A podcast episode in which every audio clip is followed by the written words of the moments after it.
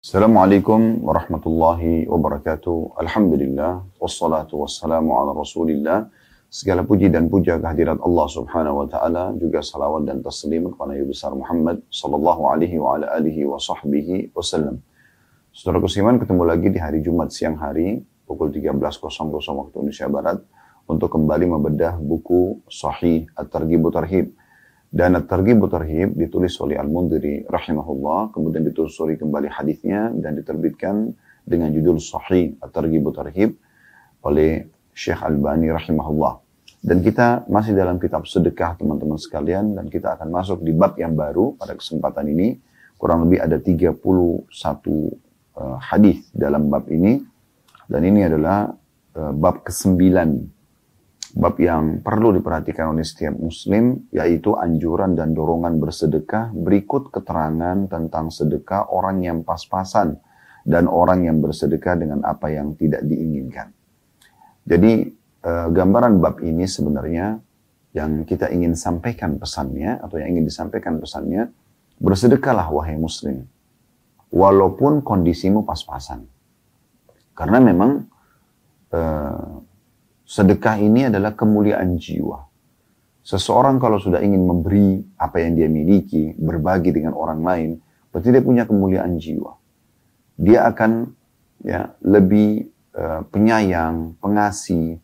Dia juga akan uh, menghilangkan sifat pelit, bakhil dalam hidupnya, dari kehidupannya. Dia juga uh, akan lebih mudah untuk memaafkan. Banyak hal-hal yang bisa muncul yang merupakan kemuliaan jiwa dari sedekah itu.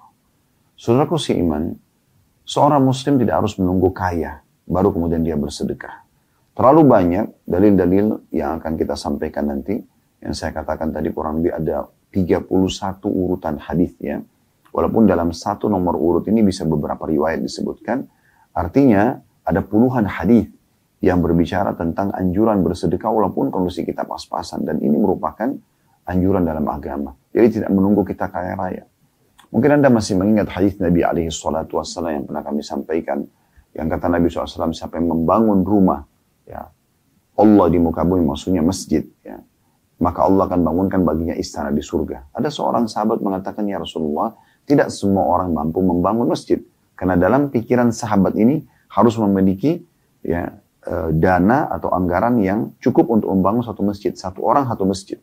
Maka Nabi SAW berikan gambaran dan meringankan permasalahan ini sambil mengatakan atau meringankan tuntunan dan uh, atau anjuran ini.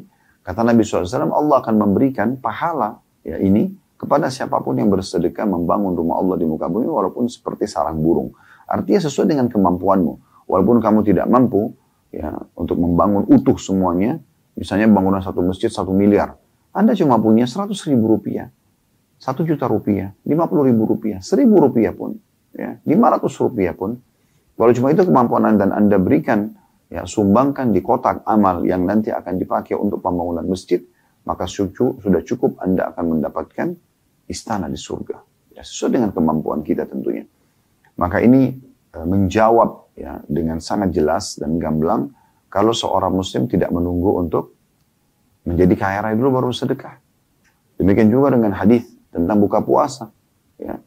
Kata Nabi Shallallahu Alaihi Wasallam, siapa yang membuka puasakan orang yang berbuka puasa, atau orang yang, siapa yang membuka puasakan orang yang berpuasa, maka dia akan mencapai atau mendapatkan pahala orang yang dibuka puasakan tersebut tanpa mengurangi sedikit pun dari pahala orang yang sedang dibuka puasakan. Maka ada sahabat yang mengatakan, ya Rasulullah, tidak semua orang mampu membuka puasakan orang. Mirip tadi kasusnya, ya. sahabat yang bertanya ini berpikir dia harus menyiapkan makanan yang lengkap dan mungkin satu porsi makanan, anggaplah kalau kita tarik di hari kita sekarang ini, mungkin yang ideal bisa antara 20 ribu sampai 30 ribu rupiah ya. Sudah ada nasi dan lauknya serta sedikit sayur misalnya. Maka sahabat ini berpikir, kalau untuk mengejar pahala membuka puasakan orang berarti harus makanan lengkap. Apa jawaban Nabi SAW? Allah akan memberikan pahala ini bisa mendapatkan pahala membuka puasakan orang walaupun hanya dengan sebutir kurma atau susu yang dicampur dengan air atau seteguk air bahkan ya. dan Nabi SAW mengatakan dalam riwayat lain siapa yang menghilangkan haus seseorang mukmin ya, di sini maksudnya pada saat buka puasa maka dia pun akan diberikan minum dari telagaku pada hari kiamat. Atau Nabi SAW. Jadi mudah sekali sebenarnya untuk meraih pahala sedekah ini. Sementara sedekah ini kalau rutin Anda kerjakan, banyak sekali manfaatnya. Ya. Dia bisa memperbanyak harta Anda. Ya. Karena kata Nabi SAW, la, uh, dalam hadis ya, mana qasamalun min sadaqah, tidak akan berkurang harta karena sedekah. Ya. Tapi dia akan bertambah. Kemudian juga dalam surah Nab, uh, surah Saba surah nomor 34 ayat 39 Allah memastikan auzubillahi minasyaitonir rajim ya. Uh, wa ma anfaqtum min syai'in fahuwa yukhlifu. Ya, apa pun yang kalian infakkan di jalan Allah maka pasti dia akan menggantikannya. Misal. Uh, kemudian juga uh, jelas sekali bagaimana hadis-hadis yang akan kita bahas di bab ini yang akan Anda dengarkan semuanya menggambarkan sedikit sedikit pun yang penting ikhlas akan mendatangkan respon dari Allah Subhanahu wa taala. Allah akan balas dalam bentuk rezeki di dunia, Allah juga akan memberikan uh, dalam bentuk pahala yang besar pada hari kiamat. Dan berapa banyak orang yang ternak penyakit kronis bisa sembuh dengan sedekahnya. Berapa banyak orang yang punya permasalahan-permasalahan berat bisa selesai dengan sedekahnya. Dan itu semua tergabungkan dalam sabda Nabi Sallallahu Alaihi Wasallam. As-sadaqatu tufi ghadabur. Sesungguhnya sedekah bisa meredam murkanya sang pencipta Allah. Jadi hukuman dari Allah akan hilang dengan kita bersedekah. Oleh karena itu teman-teman sekalian di awal judul kita ini perlu sekali untuk difahami oleh setiap muslim, perlu sekali untuk difahami oleh setiap muslim kalau sedekah adalah anjuran dalam agama walaupun dia belum belum mencapai derajat orang-orang kaya. Tapi dia boleh bersedekah dengan apa yang dia miliki. Bahkan pernah ada sebuah riwayat yang sangat luar biasa di mana seorang sahabat menyumbang dengan 100 dirham dan yang satu satu dirham. Lalu Nabi SAW mengatakan Allahu Akbar. Satu dirham mengalahkan 100 dirham. Maka seorang sahabat mengatakan, ya Rasulullah, bagaimana kami memahami ini? Ya. Karena jelas-jelas secara kuantitas 100 sama satu beda. Maka kata Nabi SAW, karena orang yang bersedekah dengan satu dirham tidak punya kecuali itu. Maka Allah menghitung dia bersedekah dengan seluruh hartanya. Sementara orang yang menyumbang 100 dirham, dia punya banyak harta. Maka jadi kecil nilainya. Jadi misalnya, Anda hanya punya 2000 rupiah. Anggap Anda susah sekali. Lalu Anda bersedekah dengan 2000 rupiah. Allah bukan menilai 2000 rupiahnya, tapi Allah menilai itu adalah seluruh harta yang Anda miliki. Dibandingkan orang yang menyumbang 100 juta, tapi dia punya ya mungkin 10 triliun, 20 triliun. 100 juta itu kecil sekali. Ya. Maka di sini kemahadilan Allah subhanahu wa ta'ala. Oleh karena itu teman-teman sekalian, selalu rutinkan sedekah. Karena manfaatnya sangat banyak sekali. Ya. Sebagian salah mengatakan sedekah itu bisa menghilangkan 70 bab masalah atau musibah dalam kehidupan kita. Dan saya juga sudah pernah membedah, Anda bisa kembali ke playlist YouTube, bedah buku uh, keajaiban sedekah. Dan itu pernah kami jadikan sebagai materi tablik akbar. Anda bisa dengarkan bagaimana statement para ulama salaf tentang masalah sedekah itu dan bagaimana banyaknya dalil tentang motivasi untuk bersedekah baik dari ayat-ayat Al-Quran ataupun hadis Nabi alaihi salatu wassalam. Demikian juga dengan kisah orang-orang yang banyak keluar dari permasalahannya justru karena bersedekah. Baik teman-teman sekalian itu kurang lebih gambaran tentang judul kita dan saya akan coba masuk membahas hadis pertama dalam bab kita ini dan di sini ada saya lihat hadis 1A sampai 1C. Berarti urutan pertama hadis dalam bab ini ada tiga buah riwayat. Dan urutan ini, urutan pertama hadis ini adalah urutan 856 dari awal belajar. Dengan sanad sahih satu A-nya dari Abu Hurairah radhiyallahu anhu dia berkata, Rasulullah sallallahu alaihi wasallam bersabda, "Man tasaddaqa bi'adli tamratin min kasbi tayyib wa la yaqbalu Allah illa tayyib, fa inna Allah yataqabbaluha bi yurabbiha li sahibihi kama yurabbi ahadukum faluwahu hatta takuna mithlal jabal." Hadis ini sahih riwayatkan Bukhari, Muslim, An-Nasai, Tirmidzi, Ibnu Majah dan juga Ibnu Khuzaimah dalam sahihnya.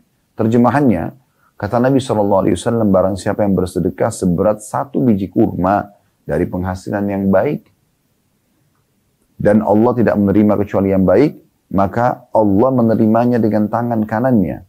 Kemudian dia Allah menumbuhkannya untuk pemiliknya sebagaimana salah seorang dari kalian merawat anak kudanya sehingga ia menjadi seperti gunung. Hadis ini teman-teman sekalian akan kita paparkan insya Allah ya di uh, jabaran panjang lebar atau penjabaran, uh, uh, penjabaran yang lebih panjang lebar insya Allah setelah kita bahas atau membaca hadis nomor 1B dan 1C-nya.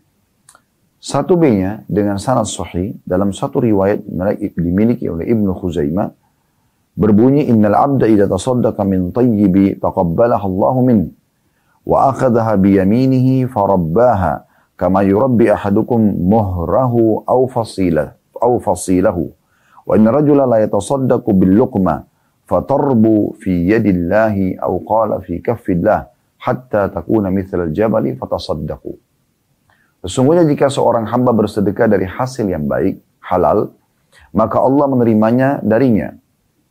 Dia Allah mengambilnya dengan tangan kanannya dan menumbuhkannya sebagaimana salah seorang dari kalian merawat anak kudanya atau anak untanya. Dan sesungguhnya seorang laki-laki bersedekah dengan satu suapan, maka ia tumbuh di tangan Allah atau dikatakan di telapak tangan Allah. Sehingga ia menjadi seperti gunung, oleh karena itu bersedekahlah. Satu C-nya, sahih di ghairihi. Menjadi sahih karena dikuatkan dengan riwayat-riwayat lain. Dalam riwayat lain yang sahih dimiliki oleh At-Tirmidzi, Rasulullah SAW bersabda, Inna Allah yakbalu sadaqah wa ya'khudhaha biyamini fayurabbiha li ahadikum kama yurabbi ahadukum muhrahu hatta innal lukmata la tasiru mithla uhud. Sesungguhnya Allah menerima sedekah dan mengambilnya dengan tangan kanannya Kemudian dia Allah menumbuhkannya untuk salah seorang dari kalian sebagaimana salah seorang dari kalian menumbuhkan atau merawat anak kudanya. Sehingga satu suapan saja bisa menjadi seperti Uhud. Hadis ini diriwayatkan oleh Imam Malik dan atau dengan riwayat senada diriwayatkan juga oleh Tirmidzi dari Sa'id bin Yasar secara mursal tanpa Abu Hurairah. Dari hadis ini ya, kita bisa mengambil banyak sekali faedah dan manfaat tentunya ya. Namun sebelumnya saya akan menambahkan dulu ada di satu C bagi teman-teman yang pegang bukunya itu setelah menjelaskan atau diterjemahkan hadis ada footnote nomor satu ada footnote nomor satu di bawah ya.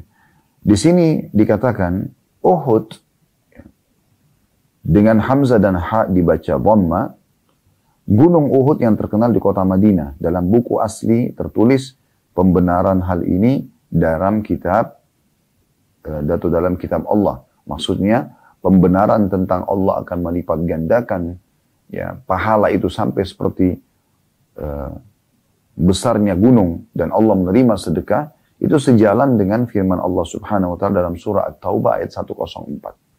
Yang bunyinya a'udzubillahi minasyaitonir rajim alam ya'lamu anna Allah wa yaqbalu taubata an ibadi wa ya'khudhu sadaqat. Al-ayah. Tidakkah mereka mengetahui bahwasanya Allah menerima taubat dari hamba-hambanya dan juga menerima sedekah-sedekah. Juga sejalan dengan surah Al-Baqarah ayat 276 yang bunyinya yamhaqullahu riba yurbis sadaqat. Allah memusnahkan riba dan menyuburkan sedekah. Syekh Albani rahimahullah ya, yang menelusuri buku ini mengatakan, saya membuang tambahan ini karena Abbad bin Mansur meriwayatkannya secara sendiri dan karena ia menyelisih riwayat yang sahih yang sebelumnya dan juga riwayat Malik yang mursal berikut. Lain dengan yang ditangkap secara salah atau secara salah dari ucapan penulis. Perhatikanlah, di buku aslinya tercantum begini, dialah yang menerima taubat dari hambanya dan menerima zakat. Tiga orang ini ya, tidak tahu apa yang mereka nukil dari An-Naji yang mengingkari Tirmidzi dengan ucapannya. Bagaimana mungkin mensohikannya sementara padanya terdapat Abbad bin Mansur yang daif. Mereka tidak mengetahui ini, lalu mereka mengatakan Hasan. Dan ini ditambah penyelisihan di atas. Jadi maksudnya keterangan footnote nomor satu ini adalah tambahan dari Syekh Albani untuk menelusuri atau pada saat menelusuri hadis-hadis ini. Intinya teman-teman sekalian kita kembali saja kepada penjelasan tiga buah riwayat hadis tadi. Tadi saya bacakan ini karena memang kita sedang membedah buku ya. Tapi tidak akan fokus membahas masalah footnote-nya. Kita akan bahas tiga buah hadis yang tadi sudah saya bacakan. Kita ambil makna global hadis dulu. Makna umumnya hadis-hadis yang sudah kita baca ini adalah ada uh, janji positif dari Allah Subhanahu wa taala melalui lisan Rasulnya Muhammad sallallahu alaihi wasallam kalau siapa pun yang bersedekah, walaupun kecil, dipastikan Allah akan menerima selama dia ikhlas. Dan tidak cukup sampai di situ. Allah bukan catatkan saja sebagai pahala, tapi Allah akan terus menumbuhkan sedekah itu sampai bahasa Nabi SAW sesuap makanan saja yang diberikan ya, itu sudah cukup untuk menjadi besar seperti gunung Uhud. Dan perumpamaan gunung Uhud ini sering digunakan oleh Nabi SAW untuk menggambarkan besarnya. Untuk menggambarkan besarnya. Ya.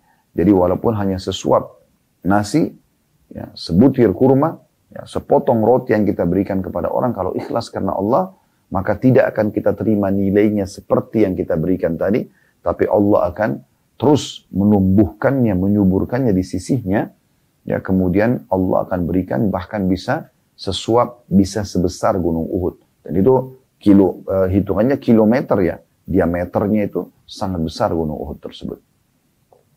Baik teman-teman sekalian kita akan coba mengambil mutiara daripada hadis seperti biasa. Yang pertama anjuran untuk bersedekah memperbanyak sedekah. Ya. anjuran memperbanyak sedekah.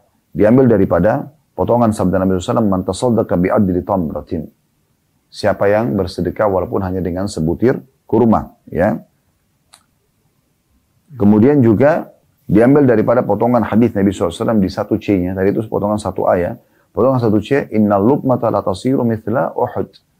Sesungguhnya sampai satu suap pun bisa menjadi besar seperti gunung Uhud. Berarti ini ada anjuran dan motivasi untuk bersedekah. Ya.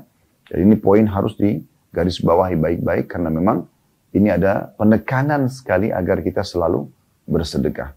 Bahkan selalu kami anjurkan dan semoga Allah Subhanahu wa taala memudahkan kami orang yang pertama melaksanakan bukan cuma mengucapkan, baru kemudian teman-teman semua tentunya kami harapkan bisa mengamalkan.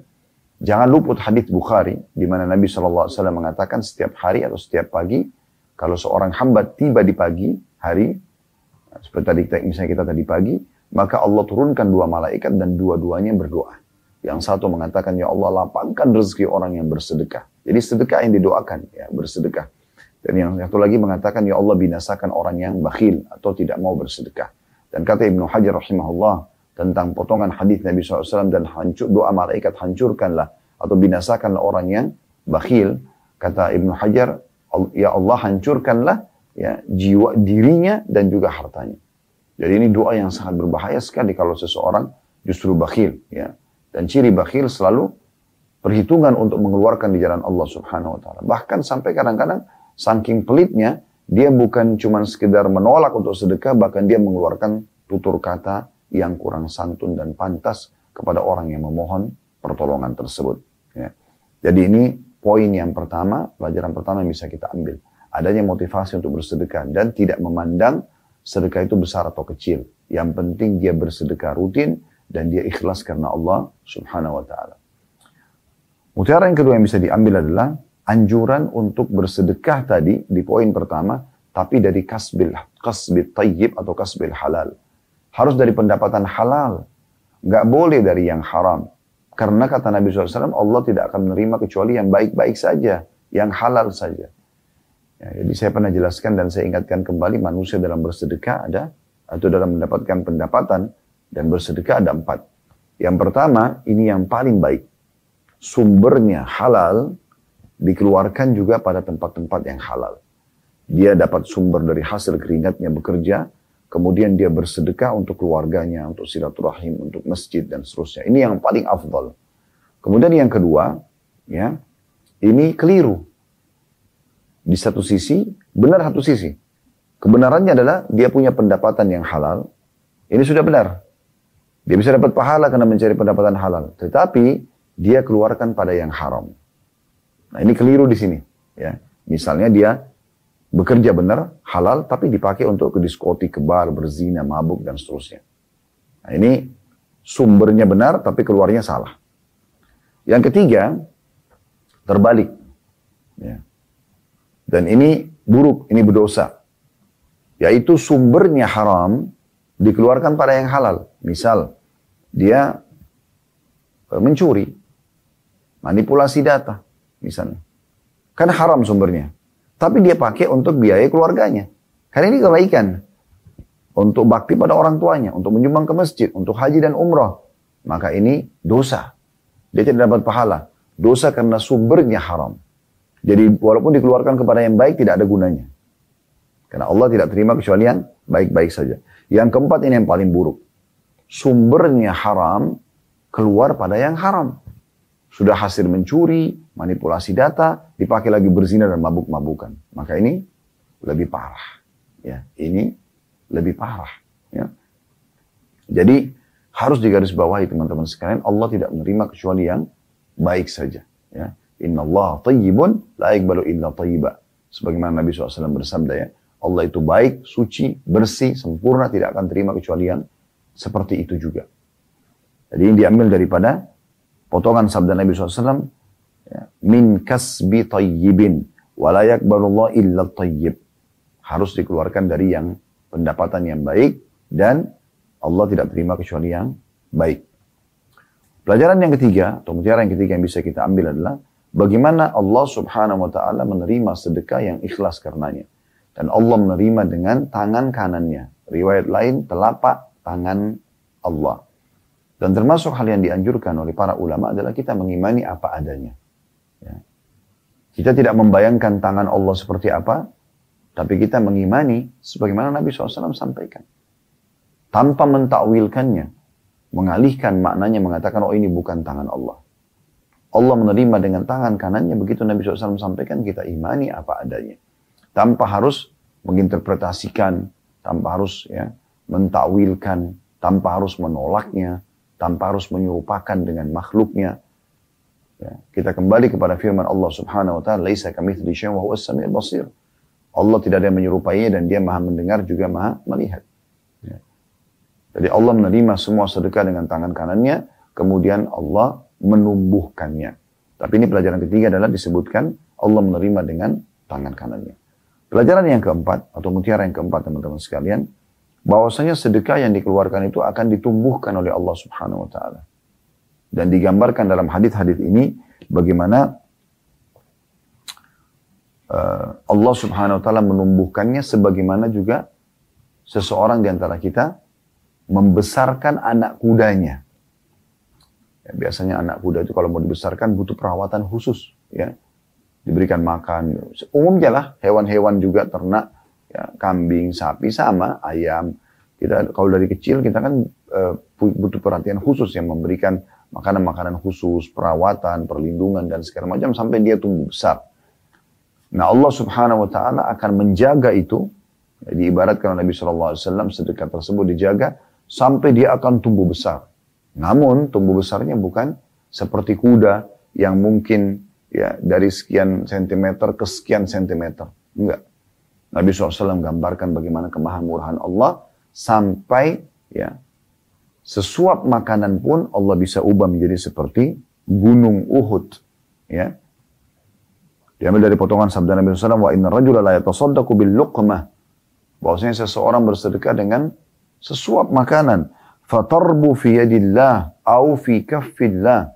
Maka dia akan terus tumbuh di tangan Allah atau di telapak tangan Allah hatta takuna mithlal jabal sampai menjadi besar seperti gunung. Itu diambil dari potongan hadis satu B-nya dan di satu C-nya hatta innal luqmata la tasiru mithla Uhud.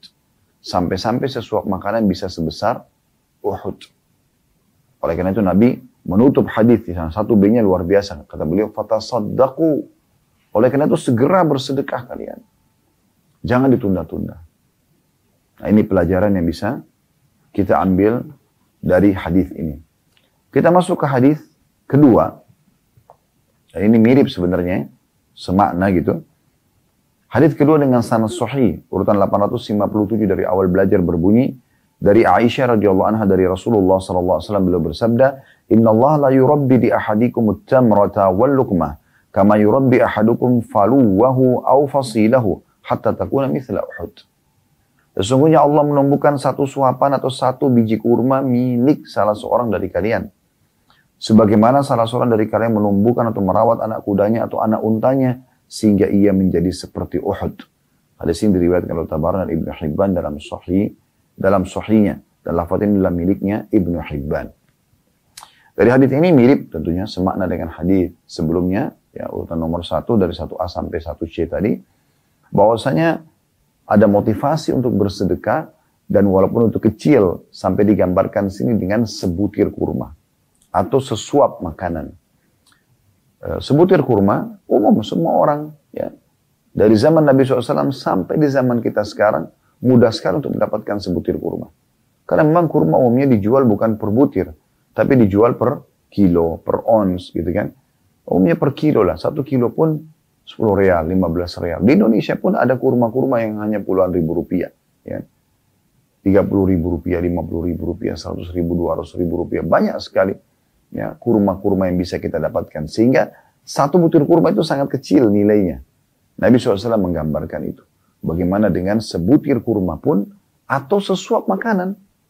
Satu sendok makanan yang kita masukkan di mulut istri kita, di mulut anak-anak kita, atau kita sedekahkan kepada orang fakir miskin, atau kita berikan kepada teman-teman dengan mentraktir mereka, maka itu sudah cukup dinilai di sisi Allah subhanahu wa ta'ala. Yang penting ikhlas, karena Allah, maka Allah akan tumbuhkan seperti tumbuhnya, atau bahkan menjadi besar seperti gunung Uhud. Dan ini semakna saya katakan tadi dengan hadis nomor satu. Kita masuk selanjutnya hadis nomor tiga dengan sanad sahih urutan 858 dari awal belajar berbunyi dari Abu Hurairah radhiyallahu anhu bahwa Rasulullah sallallahu alaihi wasallam bersabda, "Ma naqasat shadaqatun min mal wa ma zadallahu 'abdan bi'afwin illa 'izza wa ma tawadha ahadun lillahi illa rafa'allahu azza wa jalla." Hadis ini riwayat Muslim dan juga Tirmidzi serta Imam Malik. Terjemahannya, kata Nabi SAW, sedekah itu tidak akan pernah mengurangi harta. Allah tidak menambahkan kepada seorang hamba dengan maafnya kecuali kemuliaan. Dan tidak seorang pun yang bertawaduk karena Allah kecuali Allah Azza wa mengangkatnya. Nah sini hadis ini ya bisa dikatakan lebih menjabarkan dan lebih luas lagi maknanya ya dalam bab anjuran bersedekah ini. Ya. Kita langsung ambil uh, mutiara dari hadis kita akan bagi menjadi tiga bagian mutiara. Mutiara yang pertama dari hadis yang bisa kita ambil adalah potongan sabda Nabi SAW, ma naqasat sadaqatun min mal. Tidak akan berkurang atau sedekah tidak akan mengurangi harta. Subhanallah, ini yang harus terekam dan menjadi persepsi setiap muslim. Berbeda sekali dengan uh, golongan kapitalis ya. Mereka selalu berpikir pakai akalnya, kalau saya punya 10 ribu rupiah, saya keluarkan 1000 rupiah, berarti berkurang 1000 nilainya menjadi 9 ribu rupiah. Gitu kan? Kalau makin saya keluarkan, maka makin habis uang itu. Ya. Sehingga akhirnya harus selalu ada income atau sumber income untuk datang. Gitu kan? Tapi yang kita maksudkan sini adalah mereka punya satu prinsip, keluar berarti berkurang. Itu aja. Ya. Walaupun di dalam kebaikan yang kita bicara, kayak membantu kerabat, sehingga sering kali terjadi di alam mereka, si ayah atau si ibu atau orang tua kepada anak menganggap anaknya utang atau anak menganggap orang tuanya utang atau saudara menganggap saudarinya utang atau istri atau suami menganggap pasangannya utang. Karena mereka berpikir seperti pikiran kapitalis. Kalau saya berikan, maka habis seperti uang saya. Subhanallah. Inilah yang diperbaikin di mutiara pertama hadis ini. Nabi SAW memastikan, ya, mana kasat mal, sedekah tidak akan pernah mengurangi harta. Dalam beberapa asar yang lain, balizdad, tapi akan bertambah. Ya. Jadi kalau anda sedekah, karena Allah SWT yakin Allah akan berikan anda rezeki. Dan sudah kita bahas ya di buku kita, beda buku ini dari awal kitab sedekah ini, bagaimana banyaknya motivasi-motivasi dalam Islam untuk bersedekah. Ya, dan kita juga sudah menjelaskan bagaimana prinsip dasar dalam sedekah. Ya, atau bagaimana prinsip dasar dalam Islam untuk bersedekah. Kita sudah bacakan Al-Baqarah surah nomor 2 ayat 261 sampai 274. Agar seseorang kalau sedekah itu ikhlas karena Allah, tidak menyakiti hati ya penerima, ya, uh, kemudian tidak menyebut-nyebutnya. Ada prinsip-prinsip dasar. Kalau Anda penuhi itu semua, maka pastikan harta Anda tidak akan berkurang. Tapi coba resep ini teman-teman sekalian. Sedekah pangkal kaya. Saya ulangi lagi. Sedekah pangkal kaya. Suka beri, Allah akan berganti. Resep sederhana, detik ini hari ini pun Anda bisa praktekkan dan Anda bisa lihat langsung hasilnya. Coba buka pintu ini, maka Anda akan kaget bagaimana Allah memberikan kepada Anda jalan keluar. Lebih dari, eh, eh, bisa saya katakan beberapa bahkan banyak di antara jemaah yang ikuti pengajian kami, datang dan bertemu lalu menyampaikan sendiri, gitu kan, hasil daripada resep ini. Mereka mengatakan benar-benar Ustaz, saya setelah mempraktikkan apa yang saya sampaikan bersedekah, saya coba, saya dari tidak punya apa-apa, ya. Sampai-sampai saya bisa haji dengan uang yang saya miliki sekarang. Bahkan kalau mau haji setiap hari pun saya punya kemampuan. Maksudnya nilainya ya. Itu luar biasa. Berarti menandakan resep sedekah itu dia bilang, saya benar-benar nggak punya apa-apa. Saya kumpulin uh, uang yang saya punya atau saya punya uang berapa, lalu saya berpikir untuk bersedekah. Dan saya mulai pada saat ada uang terkumpul untuk umroh. Karena Ustadz mengatakan di ceramah, mana yang didahulukan, modal usaha atau umroh. Lalu saya coba umroh, saya ibadah, minta kepada Allah di Mekah. Kemudian setelah itu saya pulang, Allah bukain pintu rezeki. Ya. Dan akhirnya saya bisa haji dan haji ini walaupun biayanya sampai ratusan juta kalau yang furada. Beliau mengatakan, saya bisa kalau mau haji tiap hari. Karena besarnya income yang masuk setelah beliau bersedekah dan menjadikannya sebagai sebuah rutinitas. Ada juga pengakuan dari jamaah yang membahasakan kepada saya datang sendiri. Beliau sekarang Masya Allah menjadi seorang miliarder yang luar biasa.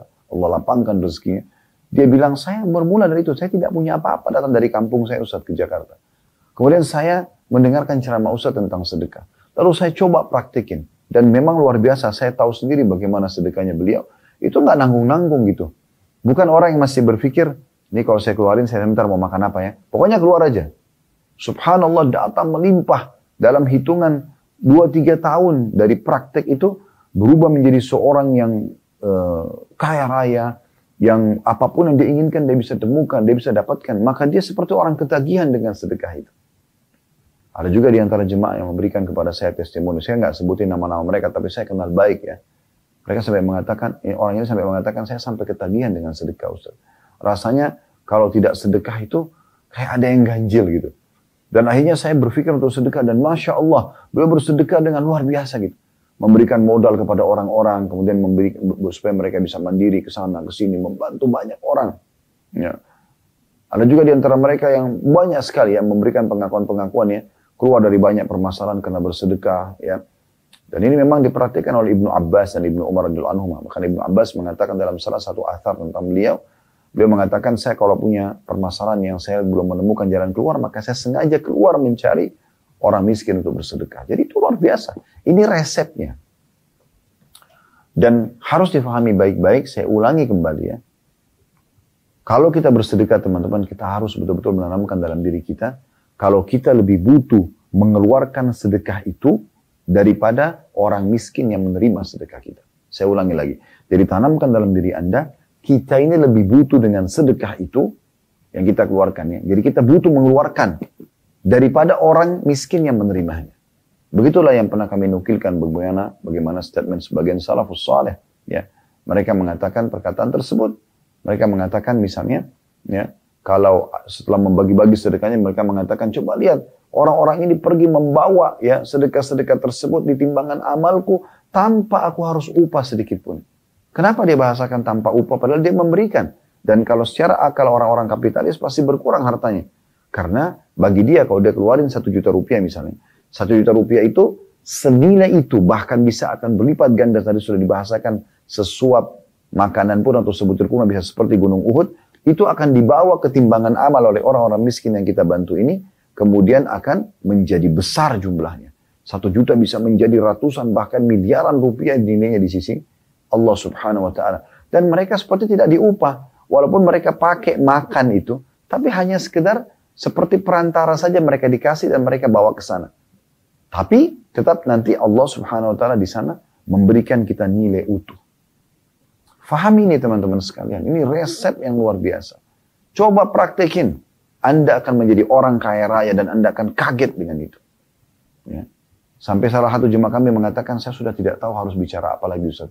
Benar-benar gak masuk di akal saya. Gitu kan. Sedekah ini nggak masuk di akal saya. Begitu saya keluarin, makin banyak saya keluarin, makin melimpah yang datang dari sisi Allah Subhanahu wa taala. Coba praktik. Mulai dari orang-orang terdekat, sanak kerabat, saudara, ya, ponakan, tante, paman, beri kepada mereka, bantu mereka. Allah akan bukakan pintu rezeki yang Anda tidak akan sangka-sangka. Potongan yang kedua, mutiara yang kedua, ini tentu tidak berhubungan dengan bahasan masalah sedekah, tapi karena hadisnya di, diangkat oleh Al-Mundiri rahimahullah, kita akan bahas juga, yaitu wa ma za'adallahu 'abdan bi'afin illa 'izza. Tidak ada ya, atau Allah tidak menambahkan kepada seorang hamba dengan maafnya kecuali kemuliaan. Maksudnya, orang yang suka memaafkan orang lain, Allah hanya akan menambah dengan memaafkan itu kemuliaan buat dia. Akhi muslim dan ukhti muslimah. Jangan keraskan hatimu. Sejahat apa pun orang sudah berbuat satu perbuatan kepadamu. Kalau dia yang punya inisiatif dari hatinya, ingin minta maaf, berikan dia maaf. Itu ibadah di sisi Allah subhanahu wa ta'ala. Allah mengatakan dalam Al-Quran, wal afina anin nas. Dan orang yang suka memaafkan orang lain dalam surah Al-Imran. Ya, Allah jelaskan masalah itu. Dan juga Ya, Allah SWT menjelaskan dalam banyak ayat-ayat yang lain tentang masalah Allah itu pemaaf. Lalu Allah memotivasi hamba-hamba untuk memaafkan orang lain.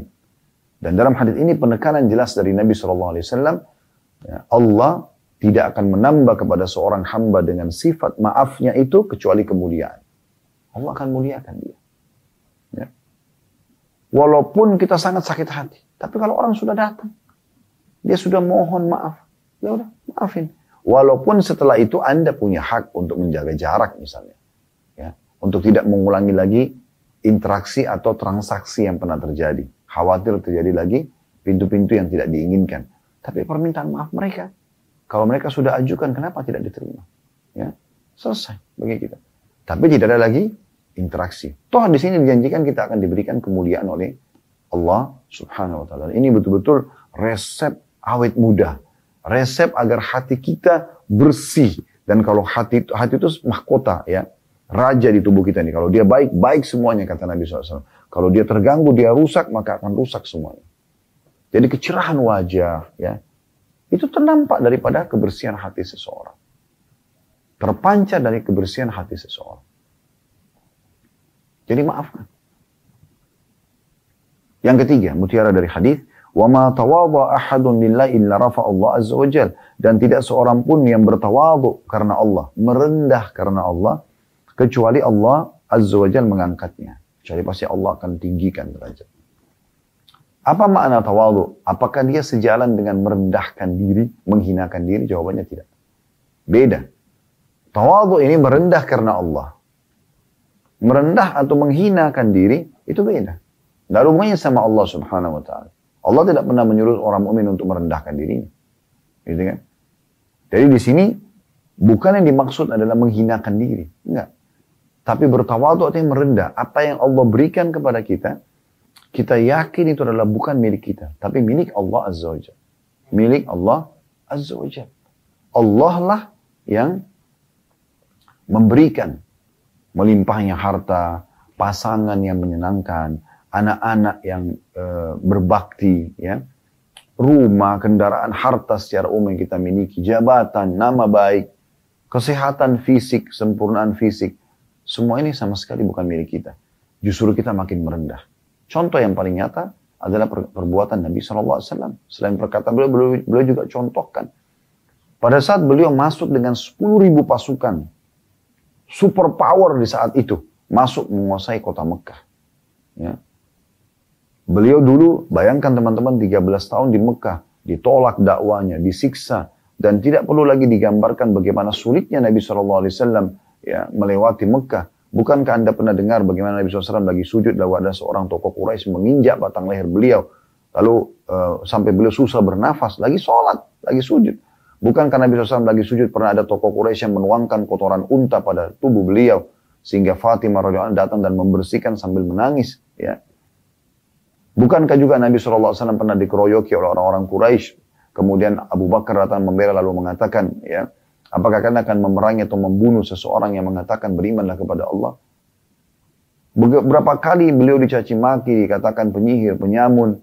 Ya, bahkan beliau pada saat ingin berdakwah ke kota Taif, pamannya sendiri Abu Lahab lebih dulu ke kota Taif, lalu kemudian menyampaikan kepada tokoh-tokoh kota Taif, kalau ini ponakan saya, saya lebih kenal dia. Dia adalah penyihir, memisahkan antara suami istri dan seterusnya.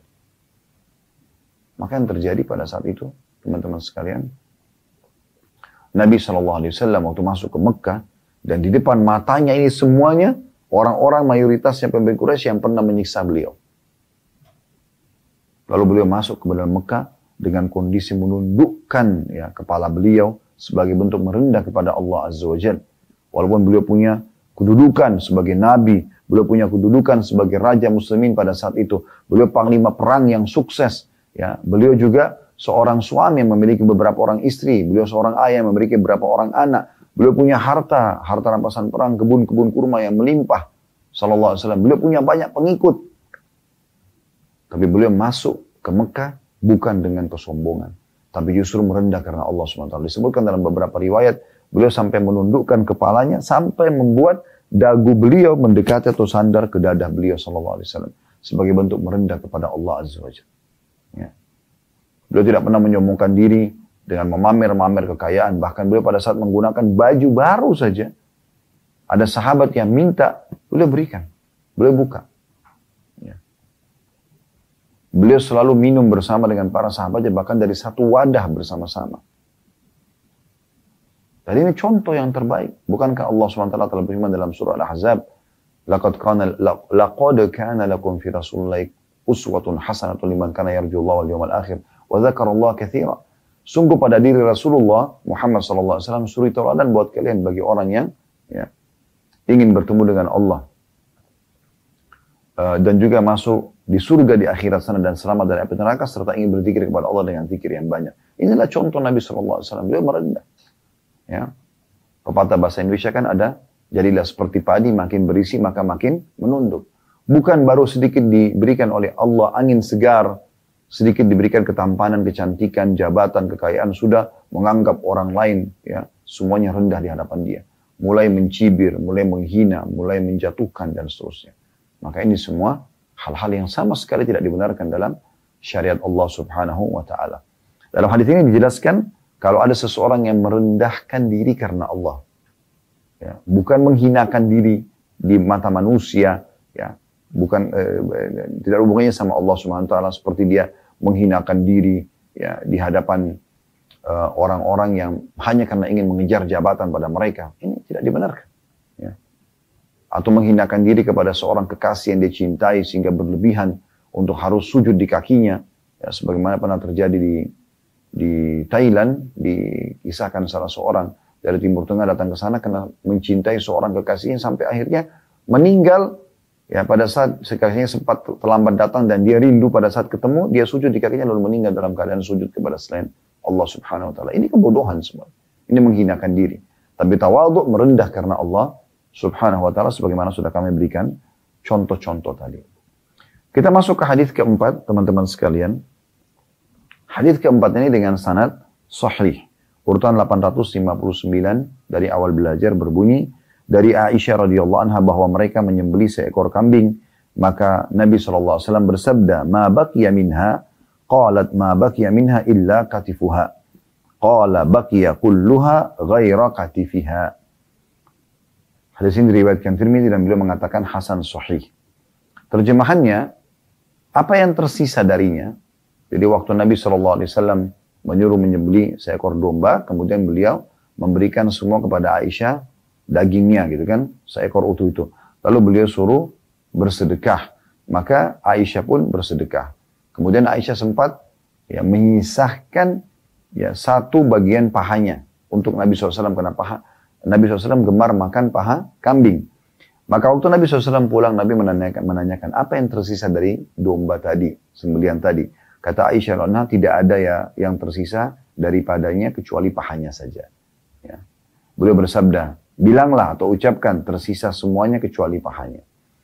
Ya, jadi makna hadis ini, ya, makna globalnya adalah pada saat Nabi SAW menyembelih seekor domba dan mengaj ingin mengajarkan sebuah poin penting kepada istrinya Aisyah dan kepada umatnya sehingga bisa sampai kepada kita setelah 1400 tahun lebih dari meninggalnya Nabi SAW pada hari ini Anda juga bisa mendengarkan walau live ataupun siaran ulang tentunya. Ya, bagaimana Nabi SAW mendidik didikan yang luar biasa. Beliau setelah menyuruh bersedekah, kemudian beliau bertanya kepada istrinya Aisyah radhiyallahu anha, apa yang tersisa? Masih ada sisa nggak dari kambing tadi? Istrinya mengatakan, Tidak ada ya Rasulullah, kecuali pahanya saja. Pahanya saja yang aku sisakan. Dalam beberapa lain, aku sisakan karena aku ingin membuat makanan atau masakan dari paha itu buat anda. Maka kata Nabi SAW, katakan tersisa semuanya yang kamu sedekahkan itu, ya, dan ya, yang maksudnya eh, tertinggal semuanya, semuanya tetap ada dari apa yang kamu sedekahkan itu. Dan sebenarnya yang akan hilang itu adalah pahanya ini. Karena pahanya ini kita makan saja. Tapi yang lain disedekahkan kepada orang lain. Jadi pesan ini penting sekali. Bagaimana Nabi SAW ingin menggambarkan kepada istri beliau Aisyah dan kepada umatnya semua termasuk kita pada siang hari ini. Yaitu sedekah saja. Dan sedekah itu justru yang kamu keluarkan yang punya nilai di sisi Allah subhanahu wa ta'ala. Ya, justru yang kamu makan itu akan habis saja. Ya, akan habis saja. Akan memberikan sedikit energi dan sisanya akan menjadi ampas kotoran sebagaimana sudah kita tahu. Tapi kalau yang kita sedekahkan kepada orang lain, walaupun nanti ada yang jadi energi juga dan jadi ampas bagi mereka, ya tetapi tetap saja nilainya ada di sisi Allah subhanahu wa ta'ala. Kemudian hadis selanjutnya, hadis nomor lima. Itu pelajaran dulu kita ambil dari hadis keempat. Yang pertama adalah anjuran untuk bersedekah uh, dengan berbagai macam jenis sedekah yang kita mampu. Bisa dengan uang secara langsung, bisa juga dengan makanan, disebutkan tadi ya, eh, suap makanan, bisa dengan buah-buahan, tadi sebutir kurma, ya bisa juga di sini dengan daging mentah ya, eh, walaupun belum dimasak, si Nabi SAW menyuruh membagi-bagi daging kambing. Jadi banyak jalan, mungkin Anda juga bisa bersedekah dengan baju, sabun, sampo, pulpen, kertas, sendal, banyak sekali ya. Uh, variannya yang bisa Anda gunakan untuk bersedekah. Kemudian pelajaran yang lain yang bisa diambil adalah bagaimana ya seorang mukmin harusnya berkeyakinan ya. Kalau apa yang dia sedekahkan justru itu yang tersisa. Justru itu yang akan dia ambil nilainya dan akan diperlihatkan untuk dia pada hari kiamat. Lalu Allah akan lipat gandakan menjadi lipatan-lipatan yang banyak kembali kepada hadis pertama tadi ya bahkan sampai kata Nabi SAW sesuap makanan pun bisa berubah menjadi seperti gunung Uhud yang besar baik itu dua buah pelajaran dari hadis yang keempat kita akan masuk teman-teman sekalian ke hadis yang kelima. Ya. Dan insya Allah kita akan baca sampai hadis keenam ya pada kesempatan kita ini. Hadis kelima dengan sanad sahih dan urutan 860 dari awal belajar berbunyi dari Abu Hurairah radhiyallahu anhu dia berkata Rasulullah sallallahu alaihi wasallam bersabda yaqulul abdu mali mali innama lahu min malihi thalath ma akala fa afna aw labisa fa abla aw a'ta faktana wa ma siwa dzalika fahuwa dzahibun wa tarikuhu linnas. Hadis ini diriwayatkan oleh Imam Muslim. Terjemahannya, seorang hamba terus berkata, hartaku, hartaku. Padahal dari hartanya dia hanya mendapatkan tiga perkara.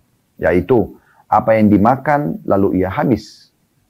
Atau apa yang dipakai lalu ia usang. Atau apa yang dia berikan lalu dia menyimpan pahalanya di akhirat nanti. Dan apa yang selain itu maka ia akan lenyap dan akan ditinggalkan untuk orang lain. Ya, jadi hadis ini memberikan gambaran kepada kita bagaimana pembagian harta itu dalam pandangan Islam. Sekali lagi kata Nabi SAW, banyak hamba yang mengatakan hartaku, hartaku. Padahal dari hartanya dia hanya mendapatkan tiga perkara. Dari seluruh harta dia cuma tiga yang dia bisa manfaatkan. Yang pertama, apa yang dia makan, lalu habis. Dia beli makanan, kan orang sibuk tuh beli makanan, belanja bulanan, beras, gula, minyak goreng, segala macam lah, ya. E, atau dia mampir ke restoran, semuanya. Kan harta itu kan banyak ke makanan. Maka itu akan habis, kata Nabi SAW. Atau apa yang dia pakai, beli pakaian. Passion, banyak orang begitu sibuk beli pakaian, baju, celana, dan segala macam. Itu juga akan usang. Ya. Atau apa yang dia sedekahkan. Sehingga dia panen pahalanya pada hari kiamat nanti. Hanya tiga ini keadaannya. Makanan dan minuman atau pakaian. Gitu kan. Ini yang umumnya yang banyak orang lakukan. Walaupun tentu ada orang yang beli kendaraan, beli rumah segala macam. Tapi yang rutin, yang non-stop, itu adalah beli makanan dan beli pakaian. Makanya Nabi SAW berikan contoh ini. Dan ada yang sedekah. Namun ini dua hal, makanan, minuman, dan pakaian akan habis. Serta sedekah yang akan dia simpan dan dia panen pada hari kiamat nanti. Lalu kata Nabi SAW, ketahuilah, selain daripada ini, itu hanya akan ditinggal untuk orang lain. Rumah, ya, kemudian eh, kendaraan, perusahaan. Kalau dia meninggal akan tinggal untuk orang lain. Kalau pakaian kan dia pakai, bisa saja dia pakai sampai usang, sampai sobek, ya. Akhirnya sudah tidak bisa dipakai lagi. Atau makanan dia makan, tidak mungkin dia muntahkan, dia berikan kepada orang lain lagi. Nah ini sebenarnya harta yang dia miliki. Makanan yang dia minum, diminum, makanan dan minuman yang dia konsumsi, dan juga pakaian yang dia gunakan sampai usang. Serta yang dia sedekahkan. Nah ini yang dia bisa miliki. Namun di sini penekanannya adalah masalah sedekahnya. Walaupun juga kita bisa memberikan buat diri kita, tentu kebutuhan kita ya. Kemudian Nabi SAW mengingatkan, dan selain daripada itu hanya akan pergi dibagikan untuk orang lain. Pelajaran dari hadis ini, bagaimana uh, yang pertama ya, bagaimana Nabi SAW membagi harta itu menjadi tiga bagian. Jadi ini yang umum, ya dikonsumsi atau di, bisa didapatkan, dirasakan oleh orang itu secara langsung. Yaitu makanan dan minuman yang dikonsumsi lalu habis, pakaian yang digunakan lalu usang, serta yang dia sedekahkan. Ya. Artinya, bagilah proporsional ya. Anda harus bisa, sebagaimana Anda sibuk beli makanan dan minuman, Anda sibuk beli pakaian dan Anda gunakan untuk menjaga penampilan Anda, dan jangan lupa, sedekah di situ masuk dalamnya. Itu bagian yang ketiga daripada harta tersebut. Ya, walaupun yang kita keluarkan buat diri kita juga masuk dalam sedekah. Tapi ada sedekah yang dianjurkan di sini adalah mengeluarkan kepada selain kebutuhan kita. Pelajaran yang kedua dari hadis adalah semua selain daripada tiga hal ini maka akan ditinggalkan untuk orang lain. Sudah kami jelaskan tadi, perusahaan sebanyak apa pun perusahaan Anda, uh, kendaraan, rumah, ini semua akan jadi haknya orang lain, jadi hak waris. Ya. Anda bisa nikmati semasa hidup, tapi setelah itu akan menjadi hak orang lain. Bahkan mungkin nilainya akan lebih tinggi nanti pada saat Anda meninggal, tapi orang lain yang nikmati. Cuma kalau tadi yang makanan Anda makan, punya milik Anda, tidak mungkin tadi saya katakan Anda muntahkan kasih ke orang lain. Minuman juga begitu. Pakaian yang Anda sudah kenakan, umumnya Anda pakai, gitu kan. Dan orang tahu ini bajunya si fulan. Seluruh anggota keluarga Anda tahu ini baju Anda. Maka mereka akan biarkan Anda memakainya. Bahkan kadang-kadang sampai usang gitu kan. Atau yang kita sedekahkan lalu kemudian kita akan panen pahalanya pada hari kiamat nanti. Maka di poin kedua adalah selain daripada ini akan ditinggalkan untuk orang lain. Maka oleh karena itu kita harus berpikir ya sejernih mungkin kesempatan emas untuk bersedekah semasa kita hidup. Hadis yang terakhir yang kita pelajari pada kesempatan ini teman-teman sekalian hadis ke-6 dengan sanad sahih urutan 861 dari awal belajar berbunyi dari Ibnu Mas'ud radhiyallahu anhu dia berkata Rasulullah SAW bersabda ayyukum malu warithihi ahabbu ilaihi min malihi qalu ya Rasulullah ma minna ahadun illa malu ahabbu ilaihi qala fa inna ma lahu ma qaddam wa malu warithi ma akhar Hadis ini diriwayatkan oleh Bukhari dan juga An-Nasai. Tentu karena dari riwayat Bukhari maka dipastikan hadis ini adalah hadis yang sahih.